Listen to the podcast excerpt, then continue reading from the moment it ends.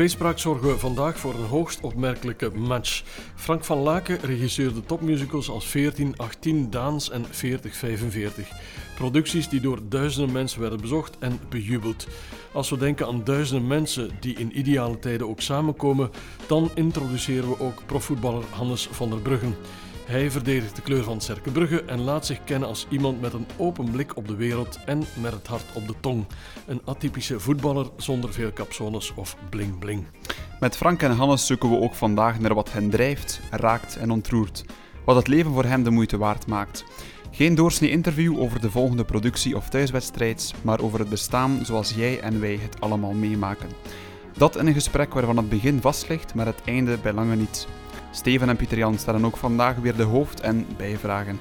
Vraag en antwoord komen als succesvolle musicals en voetbalmatchen volledig samen. De inleiding zit erop. Hannes, ik ga beginnen bij jou. Heb jij iets met theater en musicals eigenlijk, of niet? Um, eigenlijk wel met theater. Uh, ik ga heel graag naar theater kijken. Um, wij maken ook altijd bij het begin van elk theaterseizoen, zo gezegd. Ik denk dat dat van september tot uh, mei of zo loopt ongeveer. Uh, maken wij een planning op. Wij, mm -hmm. Alle boekjes van de culturele centra uit de buurt. Wij, dat zijn dan jij en je vriendin? Ik en mijn vriendin okay. inderdaad. Dan maken wij een, um, een planning op. En dan kan dat soms zijn dat er een keer een week of twee weken geen uh, voorstellingen op staan. Maar dat kan ook wel zijn dat er drie per week zijn. Mm. Um, ik moet natuurlijk ook wel wat rekening houden met de, de schema in, in de voetbal. Um, maar ja, dat is toch iets waar, waar wij heel hard naar uitkijken om, uh, ja, om gewoon eens naar theater te gaan met ons twee. Ik vind dat eigenlijk leuker dan een keer een avond naar tv kijken. En kom een keer buiten, je ziet een keer iemand. Mm. Daarna, daarna gaat je een keer backstage. Allee, niet backstage. Um, dat is omdat uh, in de vooruit noemt het café de backstage. Uh, en vandaar. Ja. Da daarna iets gaan drinken is ook wel aangenaam. Noem eens een paar namen die dit seizoen op jouw programma stonden. Uh, Bert of Roy, met Bert Haalvoet en Roy Arnold uh, mm -hmm. stond uh, op programma. Wij zijn, um, we hebben het geluk gehad om in die periode tussen september en november, denk ik, uh, waarin iets meer versoepelingen waren, mm -hmm. zijn we toch wel nog naar enkele, enkele stukken kunnen gaan kijken naar um, de drie zussen, mm -hmm. met onder andere Sineggers. Um, Lok, Lokken zijn we gaan zien. dat was met Tom Vermeer en Koen de Graven. Um, het Eenzame Westen, Zwins. Uh, in het West-Vlaams. Uh, in het West-Vlaams, klopt. Fantastisch. Uh, ja, ik was al goed... ik kon het dialect goed... Ja, dus ja, zo'n dingen allemaal. En er stonden er nog veel meer op, maar mm. ja, die zijn helaas niet kunnen doorgaan. Ja, Oké. Okay. Nee. Frank, heb jij iets met voetbal? Absoluut. Ik ben nogal een fanatiek supporter van Agent. en dat hoor je aan mijn accent ongetwijfeld. dus ook, ook van Hannes. Hè. Ik heb hem lang mogen volgen. Mm -hmm. Jammer dat de jongen weg is. En nu gaat hij cirkelen van de degradatie redden. en dat is ook zeer nobel. Maar ik hou van het spelletje. Ik kan er helemaal in opgaan. Jammer genoeg is het nu vanaf het scherm dat we, dat we de sfeer van het stadion moeten mm -hmm. missen. Want die is toch altijd uniek, die is onvervangbaar. Ja, ja. Maar goed, het surrogaat werkt ook. Oké, okay. wat, wat voor voetballer is Hannes voor jou? hoe zie jij hem als een, speler? Een polyvalente speler. Hè? Een, goede, een goede, intelligente middenvelder die, die, uh, die een goede vista heeft en een goede pas heeft. En, maar, maar die ook zijn medemaats op sleeptouw kan nemen als het iets moeilijker gaat. En, die hebben we nu in, in, Gent echt wel nodig op dit moment. Zeg, je... Mooie woorden, Hannes. Ik denk dat we hier al een deel van de vraag van het mooiste compliment kunnen beantwoorden. Ja, klopt. Ik denk dat dat hier juist, juist gebeurd is, waar jullie getuigen van zijn. Super. voor de luisteraars die het weten ondertussen al, we nemen deze podcast een beetje vroeger op dan dat die eigenlijk wordt uitgezonden. We zitten nog altijd in volle crisis, zeg maar. Hoe hebben jullie de laatste maanden uh, beleefd in de coronaperiode? Frank? Het is een grote afwachten. Hè. Ja. Uh, wij weten nog altijd niks en, en, het is ook logisch dat we niks weten. Hè. We moeten gewoon wachten wat de cijfers doen, maar ook wachten op die uh, zogezegde uh, massale vaccinatie. Hè. Ja. En, en, dan zal, ja, en dan zal de grote poort naar de vrijheid wel eens open gaan, hoop ja. ik. Hannes? Wel ja, bij ons um, gaat eigenlijk voorlopig gewoon, alles gewoon door, zoals, uh, zoals altijd. Maar dan met dat verschil dat er geen supporters toegelaten zijn tijdens ja. wedstrijden. Dus mm. voor mij verandert er niet zo heel veel. Um, buiten dan ja, in de hobby's en zo en de, de dingen waarin je niet, niet allee, waar, waar, waar je dan niet naartoe kan gaan. Mhm. Mhm. Eh, Maar is, is dat toch niet raar, spelen zonder supporters? ja, dat is. eh, Maar in het begin is dat heel raar. In het begin is dat, ehm, is dat echt niet, niet aangenaam. Dat lijkt echt een oefenmatch. Mhm.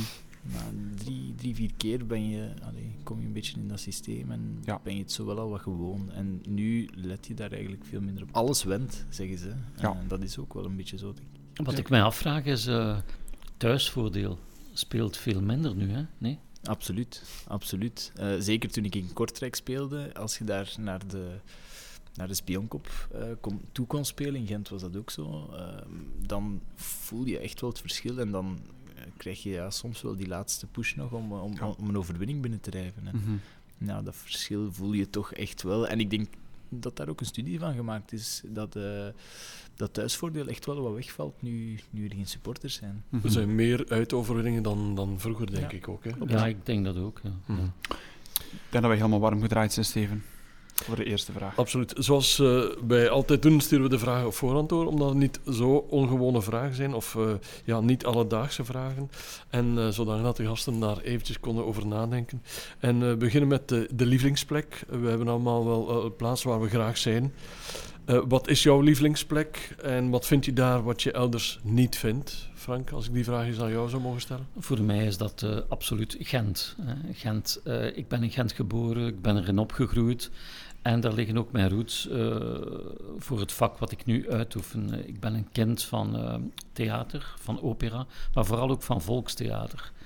En ik denk dat volkstheater, als je dat vergelijkt, van, als je de podiumkunsten zou vergelijken met de grote boom, dan denk ik dat volkstheater de stam is en dat de kruin de vertakkingen zijn, opera, operette, theater. Dus al die verschillende podiumkunsten zijn een vertakking van die ene stam. Want ik denk dat uiteindelijk theater ontstaan is bij de gratie van, eh, van mensen die de maatschappij een spiegel wilden voorhouden. En dat dat het volkstheater is. En ik ben er een kind van, dus ja, ontegensprekelijk eh, voel ik mij als een vis in het water. En heb je dan een favoriet plekje in Gent? Want dat is een grote stad natuurlijk. Het is een grote stad, maar het is een klein centrum. En laat me maar rondkuieren in het centrum. Eén favoriet plekje heb ik niet. Eh, maar maar eh, het is een klein centrum, dus eh, ik wandel eigenlijk van de ene favoriete plek naar de andere. Kom je er ook tot rust dan in de stad? Ja, zeker. zeker. Ik zoek de stad ook op. Ik woon niet in de stad zelf, eh, maar ik ben heel vaak in het buitenland voor, voor mijn job. Mhm. En als ik in België ben, Ja. het eerste wat ik doe is naar Gent gaan. Hannes, ga jij meekuieren in Gent met Frank of heb je toch een andere plek? Heel graag. Ehm, ik ga niet zeggen dat mijn favoriete plek is, maar ik, ja, ik ben er ook opgegroeid. Hè. Ik heb, eh, van mijn 11 jaar speelde ik, speelde ik in de jeugd van Gent. En ehm, ja, als ik toen ging studeren, dan ehm, was de Sint-Pieters-Nieuwstraat echt wel mijn straat. eh, gewoon, een keer, gewoon een keer een koffieke gaan drinken. ehm, in het salon was dat vroeger, dacht ik.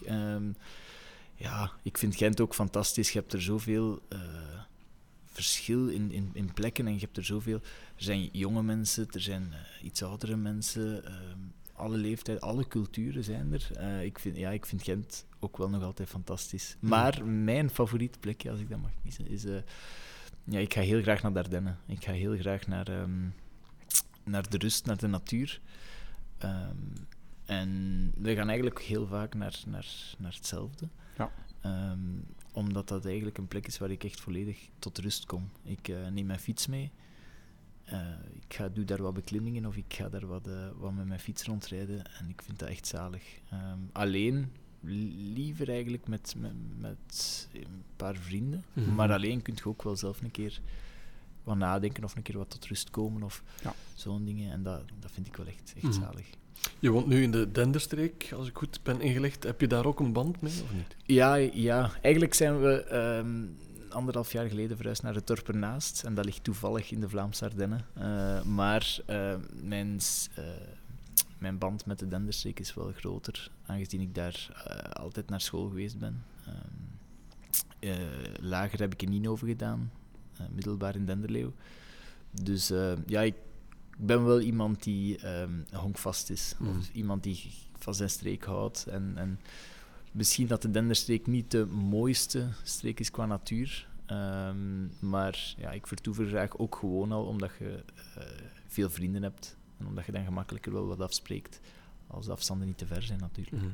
Dat is wel zo'n streek die we niet zo goed kennen als kort examen, denk ik. Nee, ik denk het ook niet. Ik weet eh, niet meteen wat ik erbij moet bij voorstellen, ik zal het zo zeggen.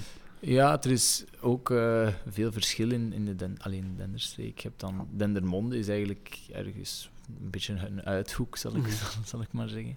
Ehm, maar uh, Denderleeuw-Nienhoven staat eigenlijk niet zo ja, bij het brede publiek niet zo heel goed aangeschreven. Ehm, maar ja, het is er echt wel, echt wel fijn voor toe. Oké. Top.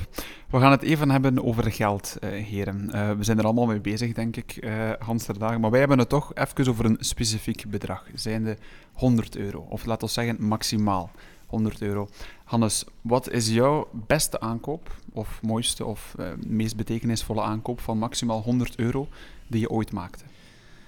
Wel, dan moet ik eigenlijk een beetje het antwoord gaan stelen uit de vorige podcast, die jullie met de uh, professor van Bellegem hebben gedaan. Ja. Um, en dan moet ik zeggen dat dat vaak tickets zijn om naar een optreden te gaan, omdat dat een ervaring is.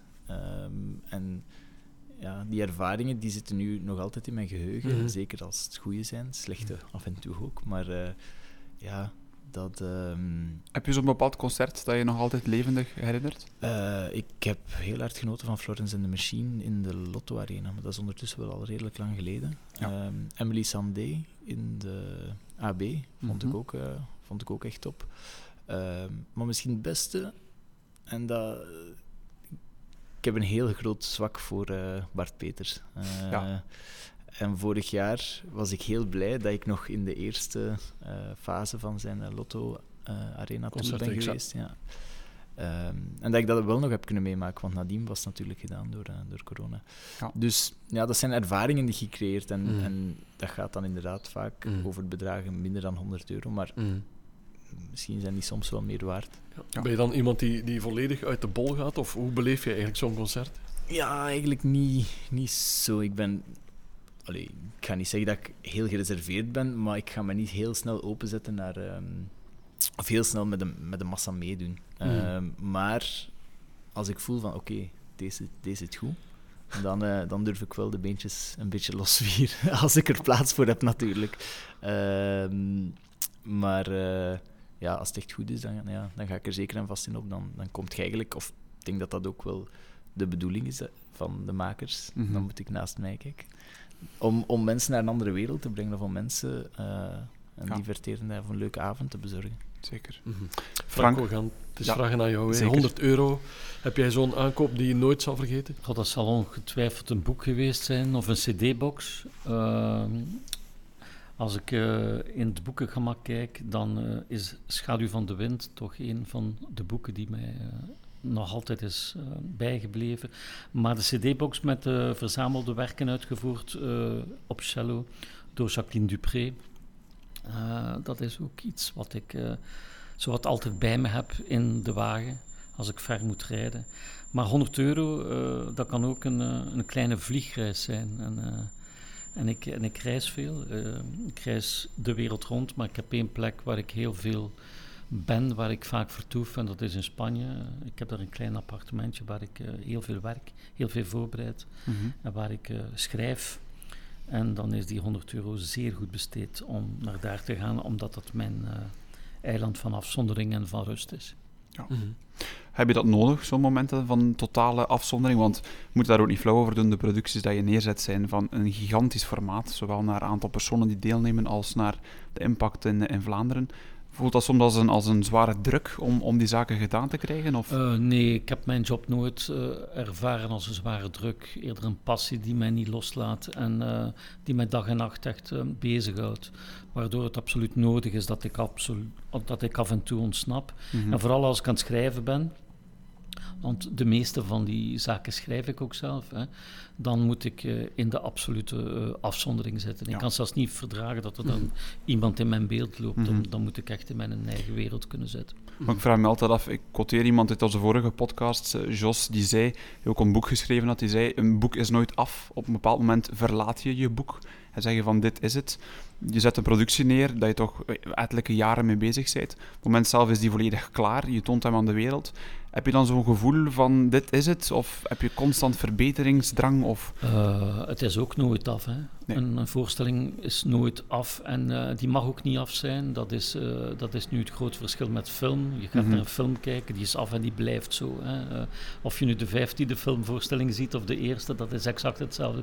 Theater is levend gegeven, dat evolueert. Ja. Acteurs groeien in een personage, voorstelling rijpt. En het is niet onze job om ervoor te zorgen dat er geen evolutie is. Evolutie mag en moet, mm -hmm.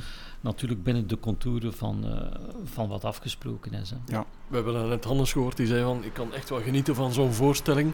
Kan je dat ook, of ben je dan professioneel bezig met wat je er zelf zou van, van maken? Van mijn eigen voorstellingen kan ik pas na lange tijd genieten. Ik ben eigenlijk aan het anticiperen. Hè. Uh, je zal mij nooit uh, in de zaal zien op een première. Nooit. Ik heb nooit een première gezien van mijn eigen voorstellingen. Anderzijds, als ik naar het werk van iemand anders ga kijken, dan kan ik absoluut de professionele blik uitschakelen en gewoon mij laten drijven. En zoals Hannes zegt, uh, een soort reis maken ook. Hè. Een ja. soort reis maken in het universum van iemand anders. En, mm -hmm. en, en dat is zalig. Ja. Top.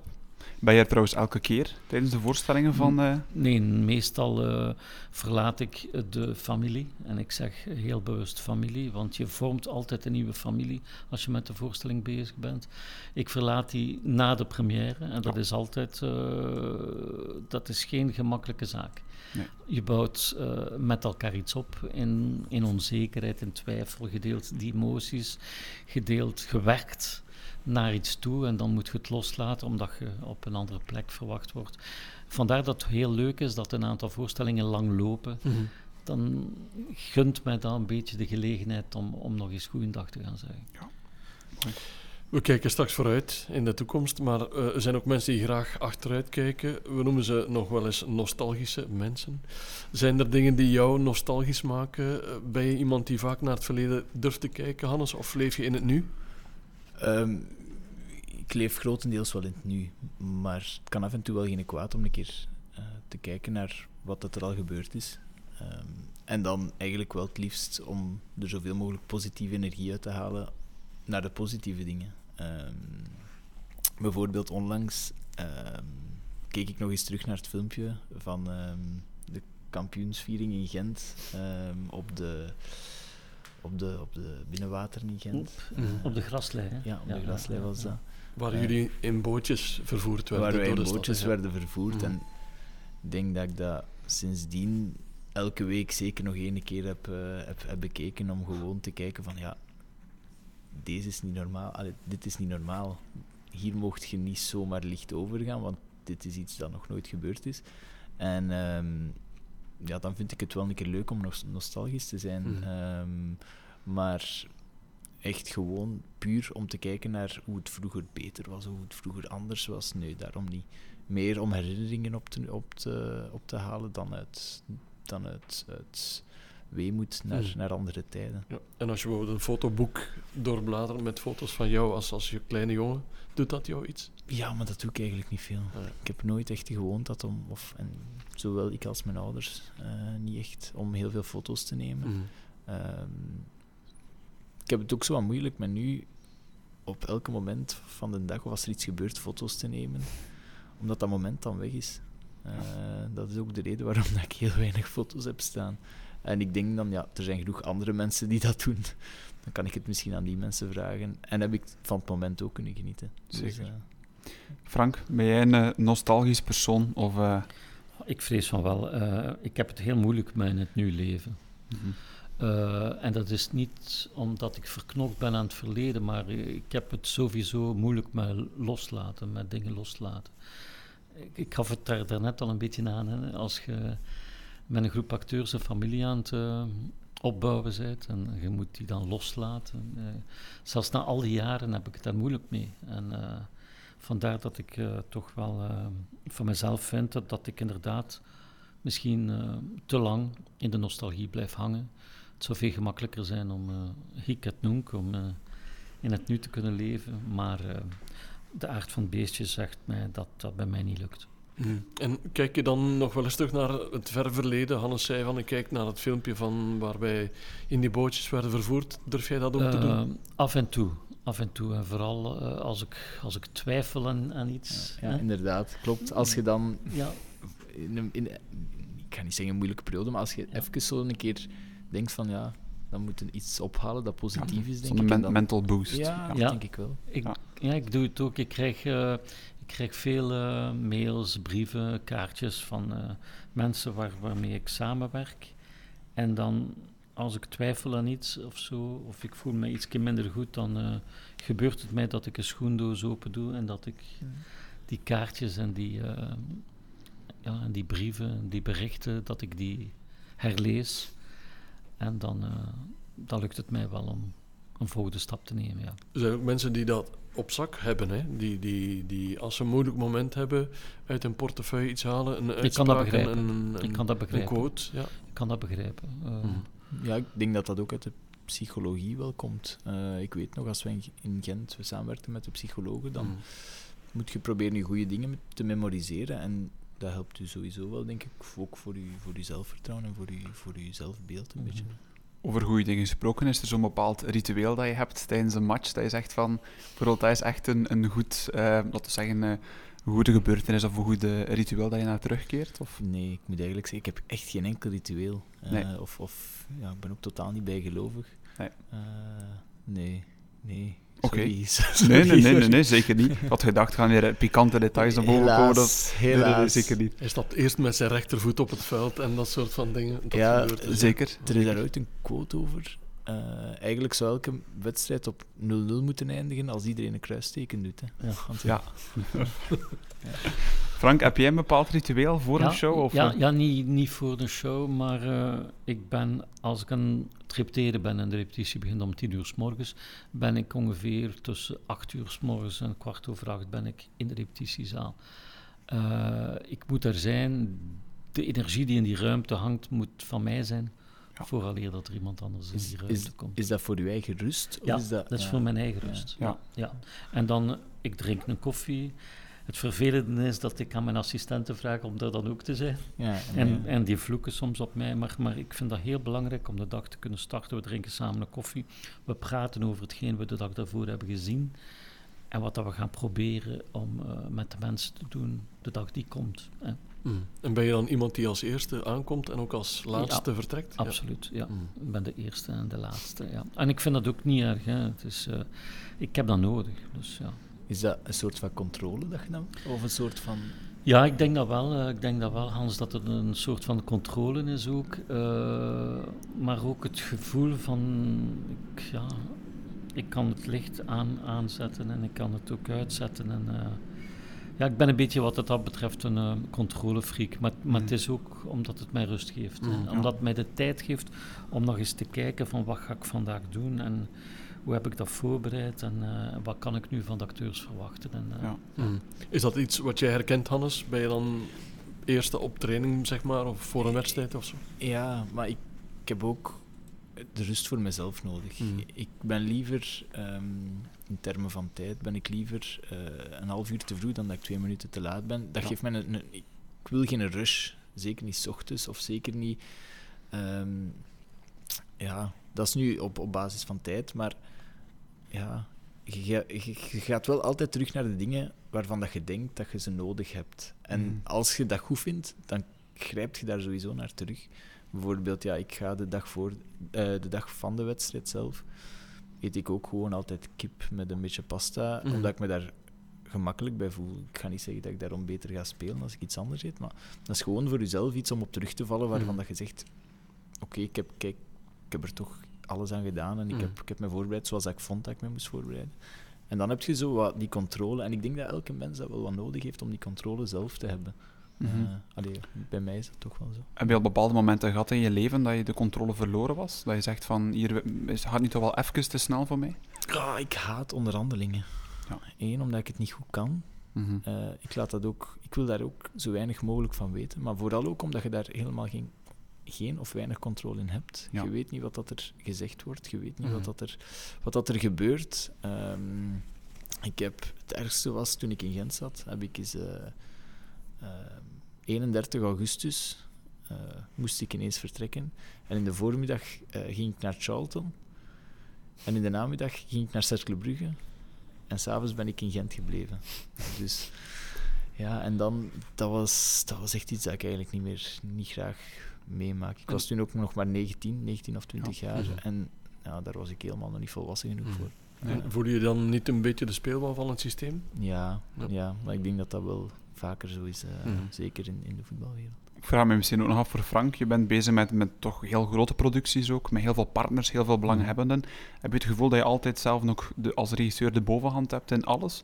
Of, of Ja. verlies je daar soms ook wel een keer de controle? Ja, nee, als ik de controle verlies, van, ik denk dat het leven eh, hetgeen is wat, eh, waar we geen eh, controle over hebben. Het, het leven in het algemeen. Ja. Vandaar dat ik zo graag schrijf, want een schrijver duikt in een parallele wereld waar hij de volledige controle heeft voor 100% Mhm. over wat er gebeurt, over wat er met de personages Ja. gebeurt. Het is een emotionele controle en het is ook een strategische controle die je hebt. Mhm. Dat heb je over het leven niet.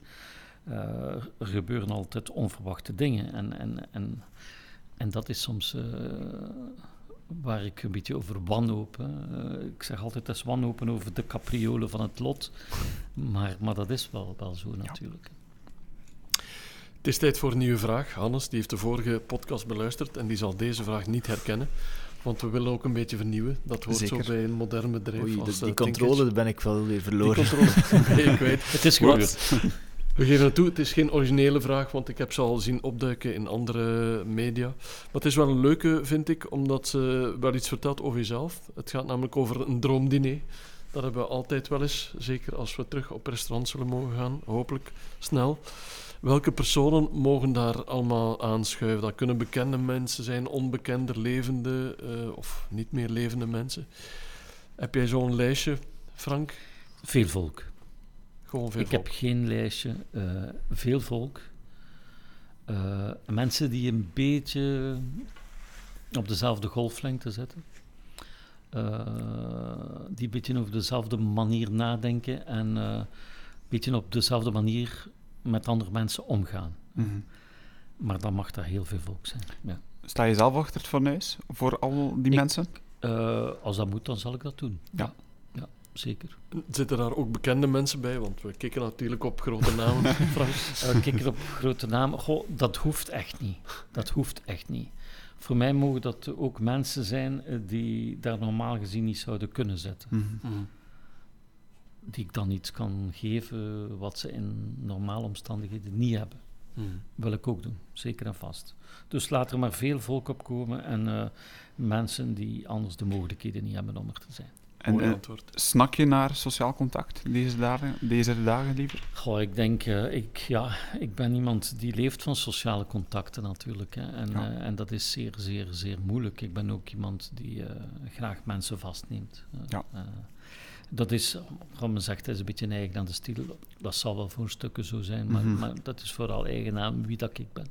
Want ik, En, en dat mis ik, ja. Ik vroeg me al langs af, als ik correct geïnformeerd ben, jullie hadden eigenlijk de productie van 4045 volledig omgebouwd om het coronaproof te Absoluut. laten doorgaan. Zowel acteurs als eh, publiek. En dan, ik denk een paar weken daarna, of een paar dagen denk ik, was plots van, het zal toch niet eh, doorgaan. Mhm. Had dat een serieuze impact op de acteurs bijvoorbeeld, om allemaal meer uit elkaar en zo verder te gaan spelen? of? Eh, we hebben heel die voorstelling, maar het gaat niet alleen over het hermaken van die voorstelling. We hebben heel de ruimte in Puurs, waar we ons eigen theater hebben. We hebben die helemaal omgebouwd met extra in- en uitgangen. Dat is een financieel gigantisch ding geweest om dat eh coronaproof te maken. We hebben de volledige voorstelling van A tot Z herstaged. Hè. Eh, en dat gaat niet over 20 mensen, dat gaat over 120 mensen die je Mhm. moet herstagen. Eh, met al die figuranten die in verschillende groepen zitten. Enfin, dat is een onwaarschijnlijk werk. En op het moment dat we klaar waren, hè, want we stonden eigenlijk eh, in de startblokken om, om, om die voorstelling te spelen, eh, werd dan gezegd van het zal toch niet lukken. Eh, je kan je niet inbeelden wat voor een mentaal eh, domper dat dat is. Kan ik mij levendig inbeelden, denk ik. Ja. Hannes, we gaan naar jouw droomdiner. Wie mag daar allemaal aanschuiven? Wel, eigenlijk een beetje mensen met een breed interessespectrum. Of met een breed gamma over onderwerpen waar, dat je, waar, waar dat we over kunnen praten dan. Ehm, ik vond eh, de shows van Michael van Peel vond ik altijd fantastisch. Dus die zou zeker en vast mogen, ehm, mogen aanschuiven aan tafel, omdat ik denk, die kan zijn mening ook zo goed brengen, op een goede manier. En er zal nog gelachen worden ook. Ehm, maar één op één zou misschien wat saai zijn, daarom mag mijn vriendin ook mee. die, die zal dat ook wel allemaal lusten en die kan ook over veel meepraten. Maar gewoon mensen met een, met, met een, een brede interesse aan, ehm, over van alles, over muziek, over ja, politiek, over Mm. sport, over, over ja, theater, over echt over alles. Omdat Mhm. ik dat wel belangrijk vind om, om over alles wel een beetje te kunnen meepraten. Ik weet niet van alles iets, maar ik probeer zo wel ehm, eh, ja, zo, over zoveel mogelijk Mhm. onderwerpen een klein beetje, een klein beetje te kennen. Ja. Ja. Je noemde ook eh, sport. Ik kan me inbeelden dat veel mensen jou aanspreken over het voetbal. Wordt je dat op den duur niet een beetje moe? Nee, omdat, ja, dat is logisch. Hè. Mijn papa is optieker en hem spreken ze allemaal aan over brillen. Dus ja, dat, dat, hoort erbij. Hè. Ehm, Ja. ehm, nee, nee, absoluut niet. Eh, uiteraard is het leuker om over de sport te babbelen als het goed gaat. Mhm. Als ik dan zondag naar, eh, naar een provinciale ploeg ga kijken, ga ik altijd liever als we gewonnen hebben dan dat we Mhm. verloren hebben. Want anders, ja, mensen kunnen ook soms hard zijn of kunnen soms, eh, soms wel de verkeerde dingen zeggen. Maar ehm, nee, dat, allee, sport, dat is logisch hè, dat mensen daar naar vragen. Dat, eh, ja, dat vind ik normaal. Oké, top. Frank en Hannes, jullie worden ontslagen. Jullie krijgen morgen een totaal nieuw beroep, zijnde hoofdredacteur van alle kranten van het land. Dus jullie mogen dat zelf gaan bepalen. En er mag morgen één quote gedrukt worden op de voorpagina van al die kranten.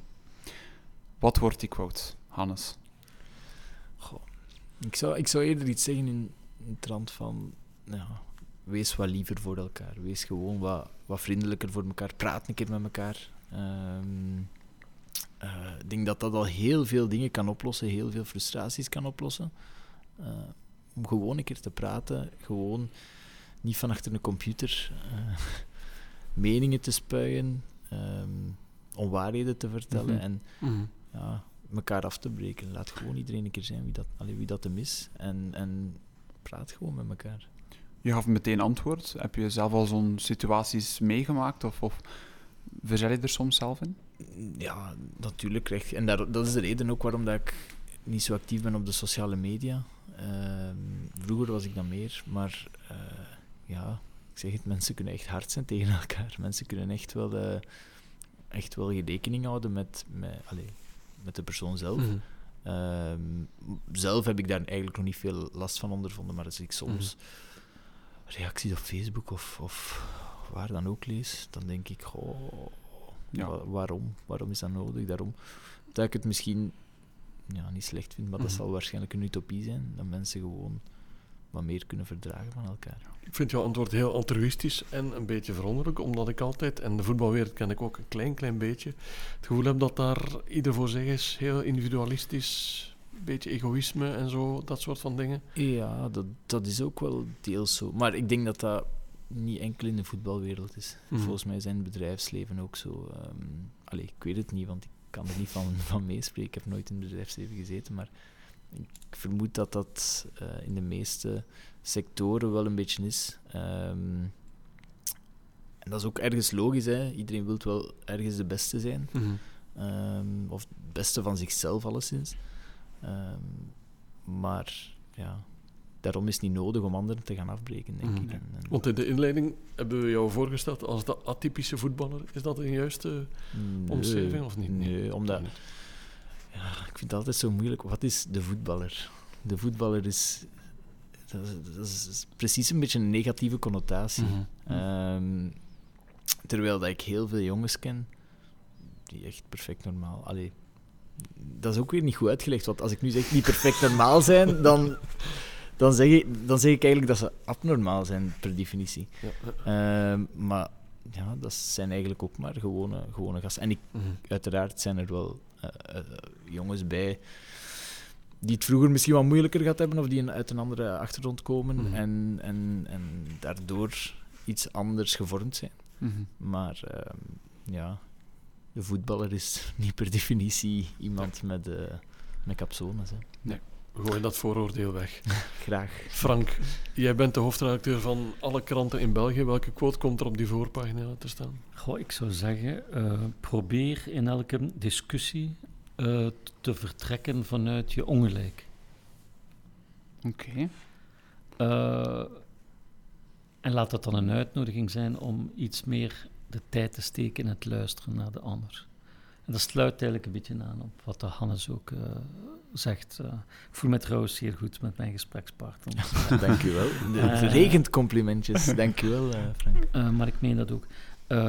nee, ik denk, ik denk dat luisteren een essentieel gegeven is. En als je uitgaat van je ongelijk, dan verplicht je jezelf in plaats van te spreken om eerst te luisteren. Want mensen moeten op zich heel veel naar jou luisteren. Uh, dat is ook zo, dat is ook jou, jouw taak. Is dat soms moeilijk uh, om, om die figuur te spelen?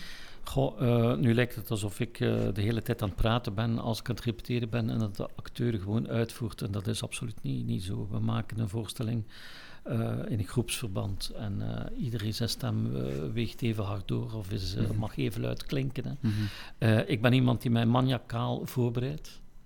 Ik ken de partituren, ik ken alles van, van, van buiten. En ik, ik weet exact wat ik met een voorstelling ga doen. Maar dat is een vangnet. Wat ik voorbereid heb, is mijn vangnet. En dat leg ik naast mij op het moment dat ik met acteurs begin te werken. En ik kijk dan eerst wat zij mij aanreiken. En met wat zij mij aanreiken, dat is uh, in de eerste plaats het materiaal waar ik de voorstelling mee maak. En mijn vangnet, dat is een plan B of een plan C. Oké. Mooie insteek, denk ik. Sowieso. En het heeft allebei ook te maken met, met luisteren of met goed luisteren. Dus dat is uh, ook een, een belangrijke factor. Ja, omdat er kan zoveel gewoon door opgelost worden, denk ik. Gewoon naar elkaar een beetje te luisteren en, en elkaars verhaal een keer te laten doen. Ja. ja. Dat zijn we vandaag aan het doen. Zeker, we zijn al goed bezig met, uh, met luisteren. Maar als we, als we luisteren, dan leren we ook sowieso dingen. Hè. We zijn handse dagen bezig met leren. We hebben uh, eigenlijk maar een vruchtbare dag als we elke dag iets uh, nieuws bijleren. Um, maar we leren ook lessen. En uh, wat is de mooiste les, Frank? Ik zal beginnen bij jou. De mooiste les die je in je leven geleerd hebt? Ja, vier woordjes. meer is in u.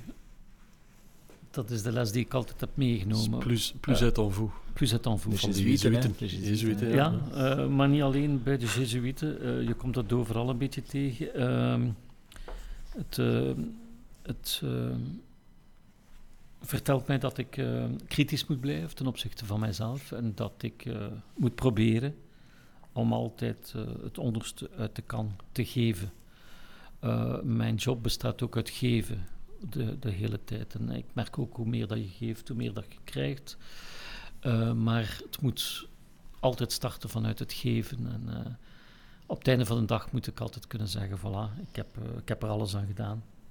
Ik heb alles gegeven en wat ook de uitkomst is. Men weet het bij een voetbalwedstrijd ook niet altijd. Hè. Het is niet omdat je.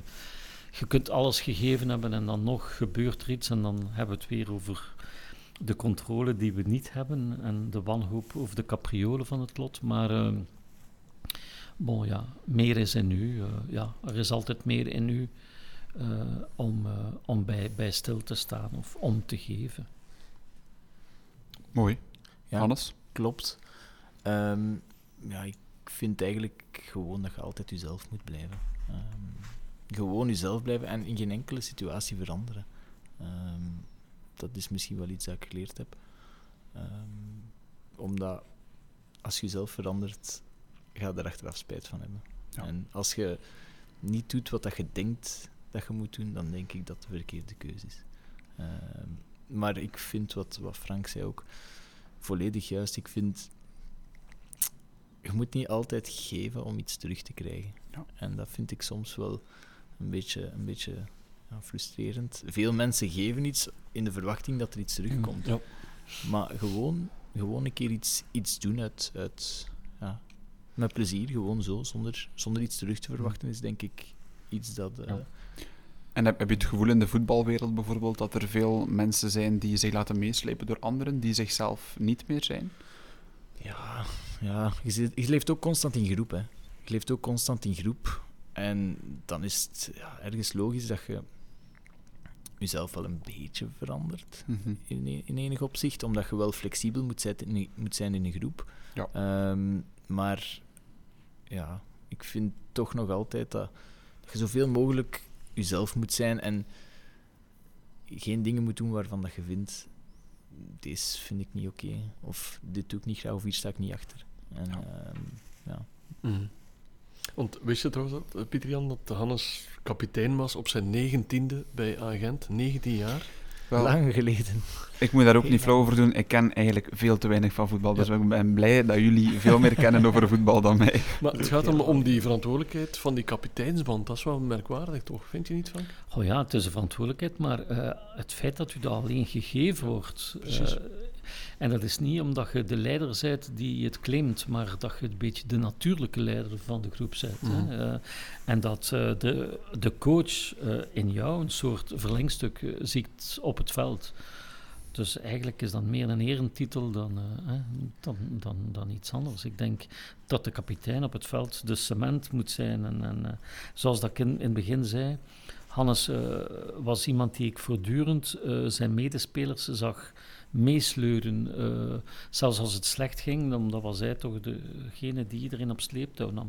Dat is ook een beetje de functie van de kapitein. Dus eh, ik ben niet verwonderd dat iemand eh, dan de kapitein van een team wordt. Het is ook niet zo omdat je ja, kapiteinsband rond je arm hebt, dat je ehm, per definitie leider bent. Ik vind, je mocht dat inderdaad niet claimen, Mhm. want dan is dat al zijn waarde Mm. kwijt. Ehm, ben ook niet iemand die, die heel uit gaat roepen of dat heel aanwezig, in, in, in- aanwezig is in, in, in een ploeg of in een team, maar ik vind wel dat je op elk moment dat je op, voet, op veld staat, dat je er alles aan moet doen. Dat je zelf, zoals je daar juist zei, niks mag kunnen verwijten. Ja. En ik denk dat dat als voorbeeld misschien wel een reden is waarom dat, waarom dat trainers mij eh, kapitein maken. Eh, maar is het ook niet de ploeg die u voor een stuk kapitein maakt? Eigenlijk dat komt er voor eerst en vooral door prestaties. Maar ehm, het is nog altijd een trainer die beslist van Mhm. kijk. Mhm. eh, Maar als je niet gedragen wordt door de groep. nee, dan, dan kan je het schudden. Ja, nee, inderdaad. Dat ik bedoel? Dat ja, klopt, ja. dat klopt, Ja. dat klopt. Ja, het voordeel bij mij is dat ik ook mee, allee, meerdere talen spreek. Mhm. Eh, dus dat ik met iedereen wat kan communiceren, wat dat, dat op zich niet onbelangrijk is. Maar Ja. ik vind, eh, je mocht daar niet aan mächtig aan vasthouden aan een Hmm. kapiteinsband, absoluut niet, want dan, dan is het om de verkeerde reden, denk ik. Maar ik denk, Steven, wat als je nu ook kapitein zou zijn van een, van een land? Dat kan op zich ook, hè, denk ik. Ja, ik denk dat je naar vraag 10 wil. En je hebt gelijk. Want eh, we zijn allemaal bezig met de actualiteit natuurlijk. En eh, soms merk je wel dat alles of veel dingen beter kunnen. Stel je nu voor dat je de premier zou worden van ons land. Als ik me niet vergis, Frank, heb jij eventjes in de politiek gezeten ook? Heel Eh, kort, ja. Heel, heel kort. Heel kort. Stel dat je premier wordt van ons land. Wat zou dan het eerste zijn dat je zou veranderen? Goh, ik vind dat een zeer moeilijke vraag. Want eh, eh, dan lijkt het alsof ik het antwoord heb op, op, op alles en alles ook zo eenvoudig zou zijn. Hè. Dus ik wil in alle bescheidenheid zeggen: één, ik heb de ambitie niet. Twee, ik heb er de capaciteiten niet voor. Drie, stel dat ik het toch zou zijn, een slechte keuze van degene die mij die job gegeven hebben. Maar. ehm, Ehm, samen met de andere premiers van de andere landen in Europa zorgen dat wij misschien een sterker Europa zijn. Ik denk dat we vandaag de dag ondervinden eh, dat Europa nog altijd een vrij wankel vehikel is. Hè. Al hebben we het maar over eh, de aankoop en de verspreiding van de vaccins. Ik denk dat we dat dagelijks merken dat Europa zoveel sterker zou zijn mocht dat een een echte eenheid zijn. Ik heb de indruk dat we soms in een soort schijneenheid leven. En misschien zou ik dat aan de premier vragen van kijk eens met je collega's hoe we niet tot een sterker Europa kunnen komen. Oké. Dat is op zich nog vrij gerecht, vind ik. Ja, absoluut. Ik, eh, ik heb daar een veel, veel gemakkelijker antwoord op, of een veel... Nee, geen gemakkelijker, maar ja, ik weet het absoluut niet. Ehm, ik heb erover nagedacht, maar ja, ik vind dat echt heel moeilijk om, om, te, om te zeggen of om te doen. Omdat, ja. Wat ik wel vind, is dat we nou, op zich wel blij mogen zijn in België. Mhm. Eh, ik vind dat er heel vaak zo negatief wordt gedaan. Precies of dat wij, of dat wij in het Midden-Oosten leven waar, dat er, waar dat er een oorlog goed. Eh, Mhm. ja, het is nu misschien niet de juiste periode om, om, om, om dit te zeggen, maar ja, uiteindelijk, we leven in België. ehm, ik denk dat dat hier wel nog altijd best een oké land is. Mhm. Ja, ik begrijp ook de verzuring soms absoluut niet. Nee. Dat mensen zo zuur kunnen kijken, en terwijl ja, als we vergelijken hoe wij het hier hebben en hoe andere mensen het soms Mm. hebben, dan denk ik van ja, jongens, maar we kunnen natuurlijk zuur blijven over alles. Hè, en hoe meer je hebt, eh, hoe meer je dan kunt eh, kankeren over, eh, over alles wat je niet hebt. Of, Mhm. maar, maar- Want we hebben al gasten gehad die, die zeiden van het politiek bestel in België is failliet en dat soort van uitspraken. Jullie gaan daar niet zo ver in. Ik heb het over Europa. Eh, ik, ik, ik, enfin, in de wereld waar ik zit, ehm, stellen wij ons geen vragen over Walen en Vlamingen, over Engelsen, Fransen, Duitsers. Wij stellen ons die vragen niet. Ik maak operavoorstellingen met alle nationaliteiten, probleemloos. probleemloos. Dus in mijn wereld, waar ik het langste vertoef in mijn leven, ik zie die problemen niet. Mhm. Eh, en dat wil niet zeggen dat ze er misschien niet zijn, maar ik zie ze niet. Ik kom er niet mee in aanraking. Vandaar dat ik dacht, antwoordend op je vraag, moet ik het hebben over eh, Vlaanderen en Wallonië, moet ik het hebben over België? Nee, ik denk dat, dat ik het dan liever heb over Europa. eh. Ik denk dat er ook veel meer mogelijk is als Europa eh, zijnde dan als Mhm. België zijnde. Mhm. Zeker ook naar de toekomst toe. Eh, ja, Ja, we kunnen blijven versnipperen. Hè, of, eh, tuurlijk. Of, ja, we zijn Tot al- we in lucht verdampen. Klopt, hè. We zijn al redelijk versnipperd. Ja, maar ja, ik wou juist zeggen, we zijn al redelijk klein als, als Belgen. Waarom zouden we dan nog een keer versnipperen? Nog een keer. Mhm. Eh, Dus je zou de Denderstreek niet inruilen voor een, eh, een postje op de wedstraat. nee, nee, nee, nee, nee, nee, nee. Daar blijf ik ver van weg. Oké. En politiek, is dat iets wat jullie van dichtbij volgen of is dat een beetje ver van mijn Nee, bedshow? nee, nee, nee, ik volg het. Ik volg het van heel nabij. Eh, het boeit mij omdat ja, wij maken er allemaal ehm, uiteindelijk deel van uit. Hè. Eh, maar goed, ik heb niet de ambitie om zelf aan het roer te staan, maar ik volg het wel. eh, gedreven zelfs, ja. Mhm. Hannes, ben ik jij pro- iemand die het volgt? Ik probeer het ook wel te volgen. eh, als er debatten zijn of als er eh, ja, thema's zijn die mij, die mij wel interesseren, ja, dan vind ik dat wel belangrijk om daar ook op de hoogte van te zijn. Zoals ik, ja, je wilt ook geïnformeerd zijn en dan Mhm. Ehm, is, dat, is dat wel, allee, denk ik, een goed, goed iets dat je daar dan over kunt. eh, Is het, is het niet onwaarschijnlijk dat we de laatste weken dat we vanuit de Verenigde Staten het nieuws dat nu overwaait gaat niet meer over een man, Mhm. maar gaat gewoon over het leven. Hè? Mhm. Terwijl het de afgelopen Mhm. vier jaar gegaan is over een man, over een narcistische man. En, en, en, en nu gaat het. We krijgen amper nog iets te horen Mhm. Mhm. over de VS. Dus ik denk dat men daar ook in ziet aan politiek op een andere manier. Misschien is, het, is men het opnieuw aan het herontdekken. Mhm. Ik, ik hoop het. Ik Mhm. hoop het. En geloof je dan dat die, die politiek die men in Amerika, want daar doel je natuurlijk op, Ja. kan die overwaaien naar, naar, naar, naar onze streken? Want die, die is overgewaaid. Hè. Die, die waait altijd over. Hè. Eh, Mhm.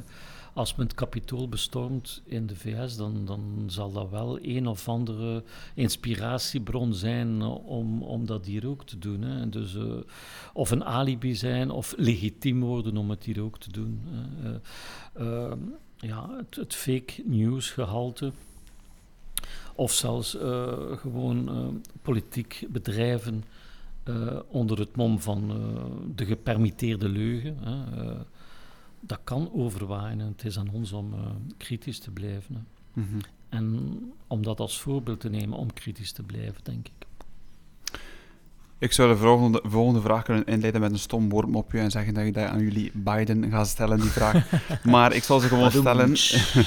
dat is, ehm, waar zie je jezelf, Hannes, over vijf jaar? Ehm, ik hoop dat ik nog altijd een ehm, actieve carrière heb. Eh, vijf jaar, dan ben ik 32. Normaal gezien zou dat wel, zou dat wel het geval moeten zijn. Even afkloppen natuurlijk. Ehm, maar dan hoop ik ja, zoals, en dan komen we weer naar daar juist. Hè, ehm, het beste uit jezelf proberen halen. En als dat gebeurt, dan, dan, weet, je, dan weet je niet wat, allee, wat, dat er, wat dat er gaat komen. Maar dan heb je jezelf ook niks te verwijten achteraf. En op professioneel gebied speel ik dan ook bij Cercle Brugge. Ja, als ik dan achteraf alles, eh, alles kan zeggen dat ik, er, dat, ik er, dat ik er alles voor gedaan heb, Mhm. dan, eh, dan is dat goed voor mij. Mhm. Maar eh, ja, je moet natuurlijk wel een bepaalde ambitie hebben om altijd beter te willen doen. Mhm. Ehm, in de voetbal is er natuurlijk ook wel een, eh, een, ja, een andere wetmatigheid, zal ik zeggen. De leeftijd speelt ook een rol. Dus ehm, ja, dat wordt ook niet gemakkelijk niet meer om, om, om nog Mhm. stappen te zetten. Maar wie weet. wie weet. Droom je nog van het buitenland bijvoorbeeld? Of, of niet meer? Nee. Allee, pff, ik denk dat, dat misschien dit jaar of, of volgend jaar ehm, de kans had geweest. Maar eh, ik, ben, ik heb dan uiteindelijk voor Cercle Brugge gekozen. En ik, allee, ik sta nog altijd achter die keuze. En Mhm. Denk dat dat misschien de goede keuze zal zijn. Maar je zei daarnet ook dat je nooit in het bedrijfsleven hebt gestaan. Is er dan bijvoorbeeld binnen vijf jaar plaats voor iets naast het voetbal? Wel, ja, zoals ik daarnet zei, mijn papa is optieker. Mhm. En ehm, nu ook al, ja, nu even niet, want ik heb mijn vinger gebroken, maar ehm, de afgelopen jaren ging ik na de trainingen vaak in de winkel helpen. En Mhm. heb ik eigenlijk een beetje, niet echt een, een ja, heb ik een beetje een opleiding gehad via hem, Mhm. eh, om montages te doen, brillen te maken en zo. Ehm, Ik ben wel van plan om ooit het diploma oogzorg eh, te willen halen, om, om dan uiteindelijk ook meer te kunnen vertellen over dat beroep. Ja. Ehm, maar dat is, dat is wel het plan, ja, om binnen vijf jaar daar toch ook wel een beetje ja, een soort van toekomst in te verzekeren. Want Mhm. ja, het leven stopt niet op 5, 6, Nee. 37, hè, tot Mhm. wanneer eh, een voetbalcarrière gedaan is. Ehm, en ik heb destijds, ja, ben ik gestopt met studeren om alles op de voetbal te zetten, maar misschien is het dan binnenkort tijd om dat weer te hervatten en om weer eh, Mhm. iets anders te Mhm. doen. Fantastisch. De- deze podcast wordt nationaal beluisterd, dus eh, iedereen naar Optie Optiek Ah, Archief van oei, de ik dacht enkel dat dat in Kortrijk was. Nee, nee, nee, Hannes, zeker niet. Zelfs Zeker in het buitenland, het verre buitenland. Frank, waar Waar- zie jij jezelf over vijf jaar? Ik hoop in de duisternis van een of andere schouwburg ehm, een orkest speelt. Een symfonisch orkest dat klinkt, zangers die aan het zingen zijn. Eh, een operavoorstelling die ik aan het maken ben. Licht, klank en eh, verdwijnen van de wereld om mij Mhm. over te geven aan wat ik hoor en zie. Want ik vroeg het mij ook nog af, ik heb het ook al in, in een verleden podcast eh, gasten gevraagd, maar wat doet dat nog altijd met iemand als je na maanden werken een voorstelling ziet en alles komt mooi samen en er is applaus? Wa- Wat voel je effectief in jezelf? Doet dat nog altijd... eh went, dat ooit, zo'n gevoel? Ehm, voor een stuk went dat. Maar ehm, vermits eh, de groep altijd anders is. Of ik nu in de Steedse voorstelling maak, of in Italië of in Duitsland.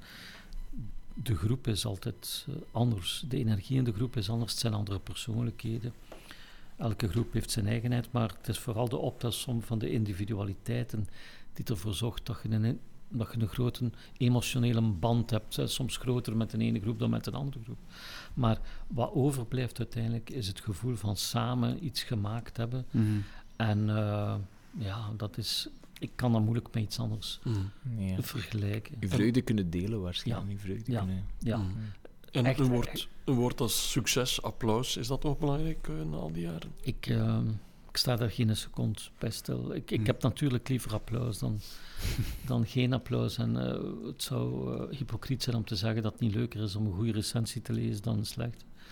Maar eh, zelfs de grootste gelukzaligheid die er staat bij een erkenning, die verdwijnt na vijf seconden. Eh, omdat je altijd toch terug vanaf het witte blad moet beginnen. Mhm. Eh, het is niet zo omdat je goede voorstellingen. Het is hetzelfde. Het is niet omdat je een goede match speelt dat je dat je volgende match even, even goed is. En dat geldt ook voor, voor mij. Dus wij moeten altijd beginnen vanaf nul. Altijd weer van dat wit blad. En gewoon alles wat we in ons hebben geven. Wat, mag ik een vraag stellen? Zeker. Wat dat ik mij afvraag. Voor een, ehm, een, een, een concert, een optreden, heb je vaak iets in je hoofd. Hoe vaak is er al uitgekomen dat je zegt: Dit is 100% wat dat ik wil zien? 100% nooit. Hè. Nooit, nooit, Ja. nooit. Er zijn altijd dingen, omdat het ook levend materiaal is, alles, Ja. alles leeft, alles leeft. Eh, maar er gebeuren altijd zoveel dingen die ik niet voorzien had, Ja, die het zoveel interessanter maken. Mhm. Dus het eindigt zeker niet bij mijn voorbereiding of bij mijn wetenschappen. Eh, ik sta soms versteld door, door, door de kracht van iedereen samen, door de optelsom. En dat vind ik het schoonste, Mhm. heel, heel het verhaal. En met ouder worden krijg je daar op de een of andere manier ook veel meer vertrouwen in. Mhm. Om, eh, om de verantwoordelijkheid ook bij de groep te leggen en die niet alleen op te eisen. Dus, eh, het is een gedeelde verantwoordelijkheid, maar het is ook een gedeelde passie. Mhm. En het is ook eh, een gedeelde reis. Je gaat niet alleen op reis Ja. met je rugzak. eh, Mm. Er zijn zoveel mensen die met u meegaan. Je zet alleen de gids. Mhm. We hebben het gehad over appreciatie, waardering. Ik vond het heel mooi wat je zei. Heb jij dat ergens ook, Hannes? Eh, ben je daar gevoelig voor? Ik zeg maar iets, journalisten geven punten Zwijg mij van die punten. en dat soort van dingen. Jij bent daar niet mee bezig? Nee, Nee. nee, Andere mensen zijn daar veel meer mee bezig en die duwen dat dan ook zo wat in je strot. Ehm, als je dan ja, een, een mindere match hebt gespeeld, of waarvan ik zelf persoonlijk vind dat ik niet zo goed speelt, speelde, maar je wint met 3-0, is je cijfer in de krant ook veel hoger dan Mhm. dat dat normaal zou zijn. Mhm. Speelt je, omgekeerd is dat ook zo. Speelt je een goede match, want dat kan natuurlijk ook, en ja, je, verliest, verliest. je verliest, dan is je, zijn je punten in de krant. En ik kijk daar niet, ik heb dat ondertussen al geleerd, ik kijk daar niet meer naar. Maar andere mensen zeggen, oei, het was zeker niet goed. Je hebt, je hebt maar een vijf of je hebt maar een vier. Ehm, dus ik hecht, daar eigenlijk, ik hecht veel meer belang aan de mensen die, eh, die mij moeten beoordelen. Dat zijn trainerstaf, dat is bestuur. eh, dat zijn mijn teammaats. ehm, mijn papa, die, die ook wel kritisch naar mij kijkt. Mhm. Maar daar hecht ik meer belang aan dan aan iemand die eigenlijk, als je het zo moet zien, 22 spelers moet quoteren. Mhm. Het is al moeilijk om één iemand een ganse match Zeker. te volgen. Om dan twee... Nee, daar, daar, wat, waar dat ik wel gevoelig aan ben, en dat is, dat is logisch, is aan... Ik denk dat dat ieder- bij iedereen wel een beetje is, is aan appreciatie of Mhm. eh, ja, een keer de schouder kloppen of Mhm. iemand dan een keer zegt van je hebt een goede wedstrijd gespeeld. Zonder daarin te overdrijven, uiteraard. Ja. Maar ja, ik denk dat iedereen Mhm. daar wel wat gevoelig aan is. En het verschil tussen mogen starten en op de bank moeten zitten, is dat een groot verschil voor jou? Ja, uiteraard. Toch. Speel, speel of start je natuurlijk liever, hè, maar eh, ja, ja, het is de trainer die beslist en dat- pff, je kunt alleen maar je best doen. Je kunt alleen maar doen wat. Allee, ik ben ook al een paar keer niet akkoord geweest, Mhm. maar eh, ja, als je je best blijft doen, dan komt dat wel. Als Hannes een bijvraag mag stellen, mag ik dat ook doen. Zouden jullie morgen kunnen wisselen van job? Zijnde Frank wordt voetballer en eh, Hannes wordt regisseur en schrijver? Ehm, En dan moeten we ook van leeftijd wisselen. Dat heb ik niet gezegd. Ehm, goh, ik weet niet of dat ik daar de, de, ja, onderlegd genoeg voor ben om, om... Ik heb ook niet zo'n literaire achtergrond, of ik, ik, ik lees niet zo heel veel boeken. Ik ga heel graag kijken naar voorstellingen, Mhm. maar ik heb ook denk ik niet dat organisatievermogen, Mhm. want Mhm. dat is denk ik wel belangrijk. eh, organisatie. Zou het een wereld zijn die jou aanspreekt, die jou kan boeien? Eh, ja, dat kan mij zeker en vast wel boeien. Ehm, ik heb ook af en toe zo wel, wel eens een gesprek met, met, een acteur. eh, maar die zijn dan vooral heel geïnteresseerd in de voetbal. Eh, dus ik probeer dat altijd zo wat te sturen, maar dat komt altijd terug naar de voetbal. Ehm, maar ik weet niet of, dat ik, daar, of dat ik daar onderlegd voor zou zijn. Dat Nee. weet ik niet. Wat ik me afvraag, als ik ook een vraag mag stellen. Zeker. Eh, hoe, hoe dat je voelt bij de beerput die, die nu open gaat in alle kranten eh, eh, over eh, de geldcarousel en eh, wat er allemaal gebeurt eh, rond het voetbal. eh. Ja, natuurlijk. ik zit ondertussen wel al eventjes in die wereld en ik hoor zo wel wat, wat verhalen. En, en ja, er zijn zo wel dingen die, die je te weten komt via via. Maar ik denk altijd, ja, dat kan niet of dat klopt niet. Maar dan blijkt dat toch te kloppen. En uiteindelijk, hè, pff, al die dingen zo naast het voetbal, ik word dat eigenlijk zo'n beetje beu. Het is het, vooral het voetbal zelf waar, Mhm. allee, waar dat ik plezier in schep. En al die verhalen daarnaast, dat leidt ook tot imago van Mhm. de voetballer. En dat is niet vast, denk ik. Eh, tegenover, ik heb zo vaak het gevoel dat het voetbal wordt, wordt bekeken vooral van wat dat er niet op het veld gebeurt, dan tegenover wat er wel op het veld gebeurt. Wat dat er wel op het veld gebeurt, dat is in de media de dag na de wedstrijd of de, eh, de dag voor de wedstrijd, denk ik. En daartussen, daartussen zitten nog vijf dagen. En dan gaat het vooral over ja, hoeveel, verdient, hoeveel verdient die speler. En hoeveel heeft, heeft die makelaar op een transfer gepakt. En dat, ja, Allee, ik snap dat, ik snap dat, hè, dat, dat, dat, dat aanspreekt. Maar, uh, maar ziet je de wintermercato soms als een competitievervalsing? Ja, ja, ik vond dat, ik ben wel al twee keer in de wintermercato getransfereerd. Afgelopen winter uh, ja, ja, maar het is toch on, onwaarschijnlijk dat je, dat je gewoon... Ja, je dat, kunt zelfs andere ploegen leegroven. Ja, maar dat is ook inderdaad zo. En eigenlijk zou ik het ook wel eens fijn vinden om een seizoen te starten met uh, een bepaalde kern en die wordt niet meer gewijzigd. Ja. Omdat nu hebben ja, de rijkere clubs, of mm. de clubs met het meeste geld, die ja. hebben ook het voordeel natuurlijk, want die kunnen mm. dan de beste spelers gaan weghalen. Mhm. Mm -hmm. uh, waardoor dat je ook een beetje altijd dezelfde namen hebt die van boven, die van Mm. boven komen. Ja. Big business, as usual. Ja. Helaas. Zeker. En we gaan naadloos over naar mijn favoriete vraag dan, um, van alle tien. En dat is jullie guilty pleasure. Um, iedereen heeft die normaal gezien toch wel. Um, zullen we misschien een keer beginnen bij Hannes, maar wat is jouw guilty pleasure? Goh. Maar ja, uiteindelijk is guilty pleasure, dus ik moet me daar niet zo hard over schamen, zeker. Nee, laat, alles, niet. laat alles los. Maar ik, ja, ik vind dat zalig om zo de zondag, als je een vrije dag hebt, uh, zo vroeg op te staan, dan gewoon een keer tv op te zetten op Ketnet. vind ik zalig. uh, ja, ik kan u de programma's ook zeggen. Like Me vind ik supergoed programma. Mhm. Uh, ja. ja. misschien is het omdat ik, omdat ik me dan weer kind voel of zo. ik weet niet waarom. Maar uh, ja, ik vind dat gewoon tof. En dan zit je in de zetel te ontbijten en ondertussen naar Ketnet te kijken. Mm -hmm. Ja, het zou wel zijn. Uh, ja, dat vind ik echt goed. Ja, want Frank heeft ook een Catnet musical uh, geregisseerd. Ja, ja Cadanza. Cadanza. Ja, de allereerste. Ja. De allereerste Heb je daar ook iets mee met die musicals? Nee, nee. Ik, ik, is Catnet? Ja, maar het is niet dat ik alles van Catnet kijk. Het is niet dat ik, uh, dat ik thuis kom van de voetbal en direct... Uh, direct nee, maar de, zondag, de zondagochtend... dat is nu ook wel nog niet zo heel lang dat, dat, ik dat doe. Mm -hmm. Maar... Allee, ik vind dat wel aangenaam. Nee. En dan wacht ik meestal tot, tot als ja, de zevende dag of zo begint. Ja, dan, dan, totaal iets anders. Ja, ja, maar... Ja, soms ik, ook wat net. Ja, soms kan dat inderdaad ook, uh, ook wat, wat kinderachtig zijn, maar... Ja. Uh, Is dat toch niet een beetje nostalgie uh, verlangen Misschien wel, ja, misschien wel.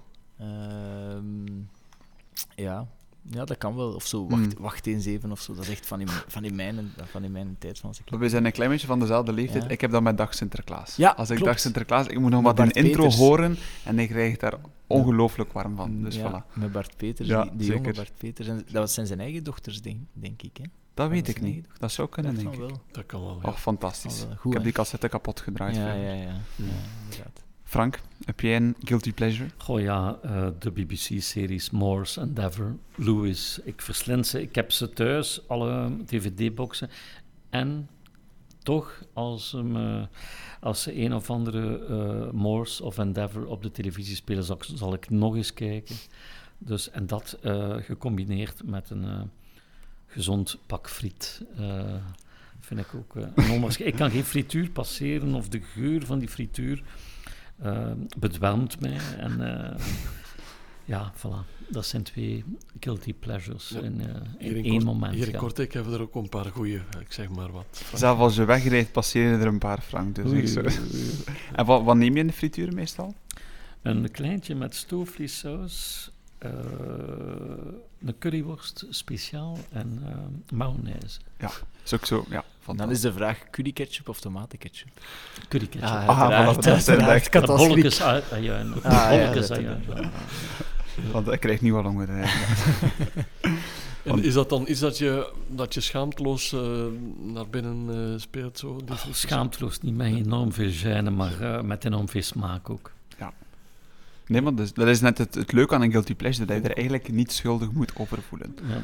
Dus uh, fantastisch. En heb jij ook iets van voeding waarvan je zegt van mm, guilty pleasure, Hannes? Eh, ja, ik eet ook heel graag ja, een goed pak friet. Maar bij mij is dat dan iets minder regelmatig. Ik denk dat dat een keer of twee, drie per jaar is. Eh, Oeh, mooi. Ja, ik probeer daar toch wel wat op te letten. Meestal in, ehm, in een vrij weekend. Mhm. Eh, als de nationale ploeg speelt, dan hebben we meestal geen wedstrijd. Krijgen we Mhm. meestal wel eens twee dagen vrij. En dan, dan is het wel misschien wel eens een moment. Eh, vorig jaar in de lockdown was dat iets frequenter. Eh moesten de lokale, de lokale handelaars ook Zeker. steunen, uiteraard. hè. Dat is Ehm, heel, heel vriendelijk. Dat is een schoon alibi. voilà, voilà, ik zeg dat niet bij alles. hè. Maar ben je op zich veel bezig met je voeding? Ja, we moeten wel. Ja. Ehm, We worden ook een paar keer eh, per maand gewogen. Vetpercentage wordt, eh, wordt eh, genomen. En dat hoort, dat hoort er ook bij. Ja. Ja. Het kan moeilijk zijn dat je als voetballer daar eh, extra gewicht mee zult. Ehm, dat is niet de bedoeling, denk ik. Mhm. Het is ook de bedoeling dat je zo snel mogelijk kunt Mhm. reageren en zo. Ehm, Ja. Dus ik probeer daar wel wat op te letten. Maar Ja. ik probeer het ook niet zoals de wielrenners, die zijn daar nog heel eh gedisciplineerd, eh gedisciplineerder in. Mhm. Mhm. Ehm, dat is echt met afwegen en zo. Ja. Dat is bij mij wel nog niet het geval. Ik probeer af en toe toch wel eens te zondigen. Toch eens een frietje te gaan strekken of zo. Ja, Heel af en toe. top. Ik denk, Steven, als ik de tijd wat in de gaten houd, dat we nog Ja. tijd hebben voor één laatste vraag. We hebben er nog één over, Ja. dus we hebben geen keuze meer. Hè. Eh, het is eh, vraag drie en het gaat over magische gaven. We leven allemaal nu met ons voetjes op de grond, maar af en toe mogen we toch eens dromen van dingen die we nog niet kunnen of kennen. Wat is dat in jouw geval, eh, Frank? Welke magische gave mag dat zijn? Goh, ik zou zeer graag alles op stop kunnen zetten. Hm.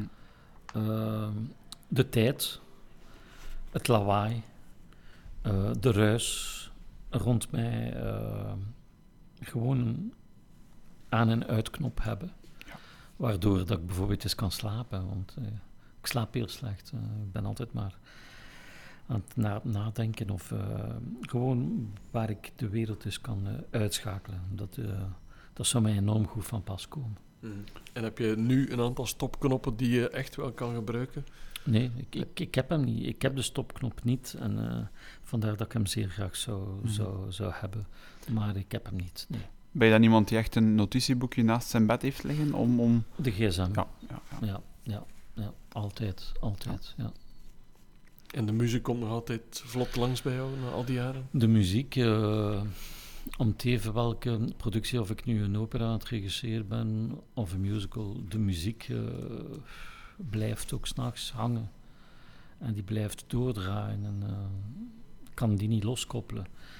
En dat is fantastisch aan de ene kant, maar een beetje stilte kan soms zo zalig zijn. Dus. Ja. En heb, en heb je dat ook als je bijvoorbeeld wil ontspannen? Dat je, dat, dat constant nog Dat is moeilijk, ja. Dat is heel, heel eh, mo- moeilijk. Ik, er zijn altijd nieuwe ideeën die, die opduiken en ik moet die dan eh, verwerken op de een of andere wijze. Eh, eh, toen ik aan het boek aan het schrijven was, ik heb een boek geschreven, De Echo van de Schreeuw. En, en, en men ziet alleen de uren dat men aan het schrijven is, hè, maar, maar, maar de uren dat men aan het nadenken is.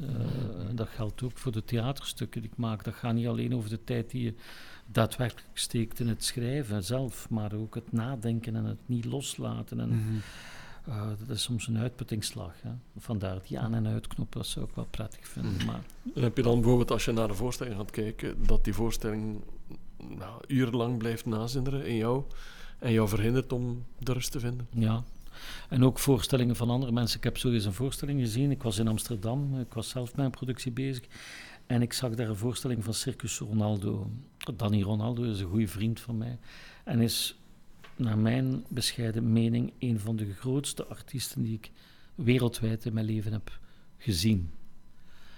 En eh, dat was zo'n formidabele voorstelling. Ik was zo ontroerd, ik was kapotgeslagen door de poëzie van die voorstelling, door de kracht en eh, door de ontroering eh, die die voorstelling bij mij had opgewekt, dat ik in mijn hotelkamer een mail heb geschreven van, goh, ik denk dat ik ermee ga ophouden, want ik heb vanavond alles gezien wat eh, theater zou moeten zijn. Mhm.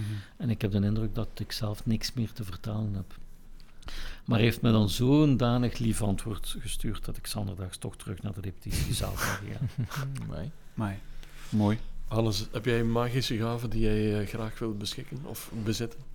Goh, niet echt super hard, maar ik zou gro- wel graag zo eens onzichtbaar willen zijn, dat ik zo'n keer uit, uit nieuwsgierigheid ergens kan, eh, kan zijn, waar dat ik misschien niet hoef zijn of niet moet zijn, Mhm. ehm, of, niet wil zijn, maar dat ik wel gewoon een keer kan zien hoe dat dingen eraan toe gaan in, Mm. in bepaalde...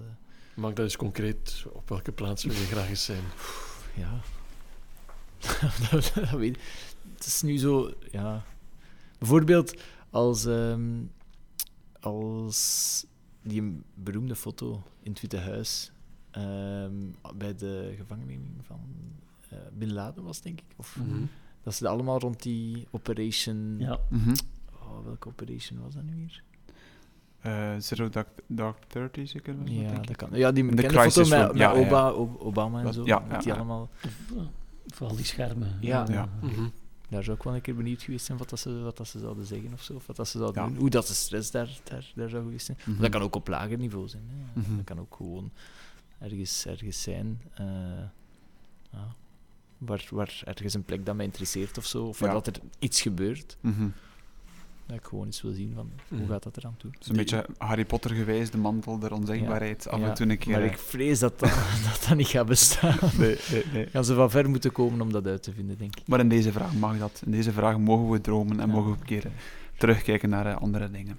Van terugkijken gesproken, we zijn aan het einde van deze podcast. Ik vond het heel eh, boeiend en een leuke reis. Zeker. Ik heb twee mensen anders leren kennen. Ja. Dat is altijd leuk natuurlijk. Hoe hebben jullie dat zelf ervaren, deze, deze podcast? Goh, ik, eh, ik ben er zo op het laatste moment ingeduikeld. Dankjewel. Eh, maar eh, zoals ik al zei, eh, ik keek uit naar wie de gesprekspartner zou zijn. En eh, dat is mij eh, ontzettend meegevallen. En eh, ik denk dat ik, eh, ja, dat er enorm veel raakpunten zijn tussen eh, wat Hannes heeft verteld vanavond en, eh, wat ik zelf doe. Dat er zeer veel raakpunten zijn over de manier waarop hij met zijn Mhm. vak bezig is en ik. Mhm. Maar ook de manier waarop hij over het leven nadenkt en ik. Mhm. Al is hij zoveel jonger. Ja. Dus eh, ik vond het een zeer warme en een heel prettige avond. Ja. Ga je nu met iets meer aandacht de wedstrijd van Sterke Brugge volgen? Ik, ik, ik zal het heel plechtig beloven. Hannes? Nee, exact hetzelfde voor mij. Hè. Ja. Ik, ik heb ook het gevoel dat eh, ja, de kijk van, eh, van Frank op, op, op gewoon de dingen en op, op de wereld, dat die zeer ruim is. Eh, en dat vind ik altijd zeer aangenaam om, om zo mensen die ja, te, te mogen ontmoeten. Want ja, het is ook wel iemand die, die al iets bewezen heeft. Hè.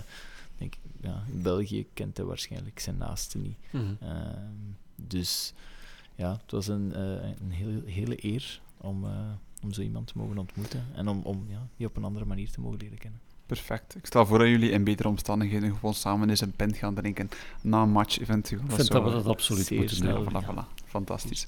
Alles is bedankt ook, heren, om aanwezig te zijn hier vanavond in eh, Kortrijk. Ja, Bedankt dankjewel ook. voor jullie eh, openheid ook, hè, want jullie hebben ook dingen verteld die jullie waarschijnlijk niet in elk interview vertellen. Dus dankjewel daarvoor. Zeker. Heel tof. plezier. Super. Steven, ook weer opnieuw bedankt en ja, eh, Jan. tot de volgende. Tot weespraak.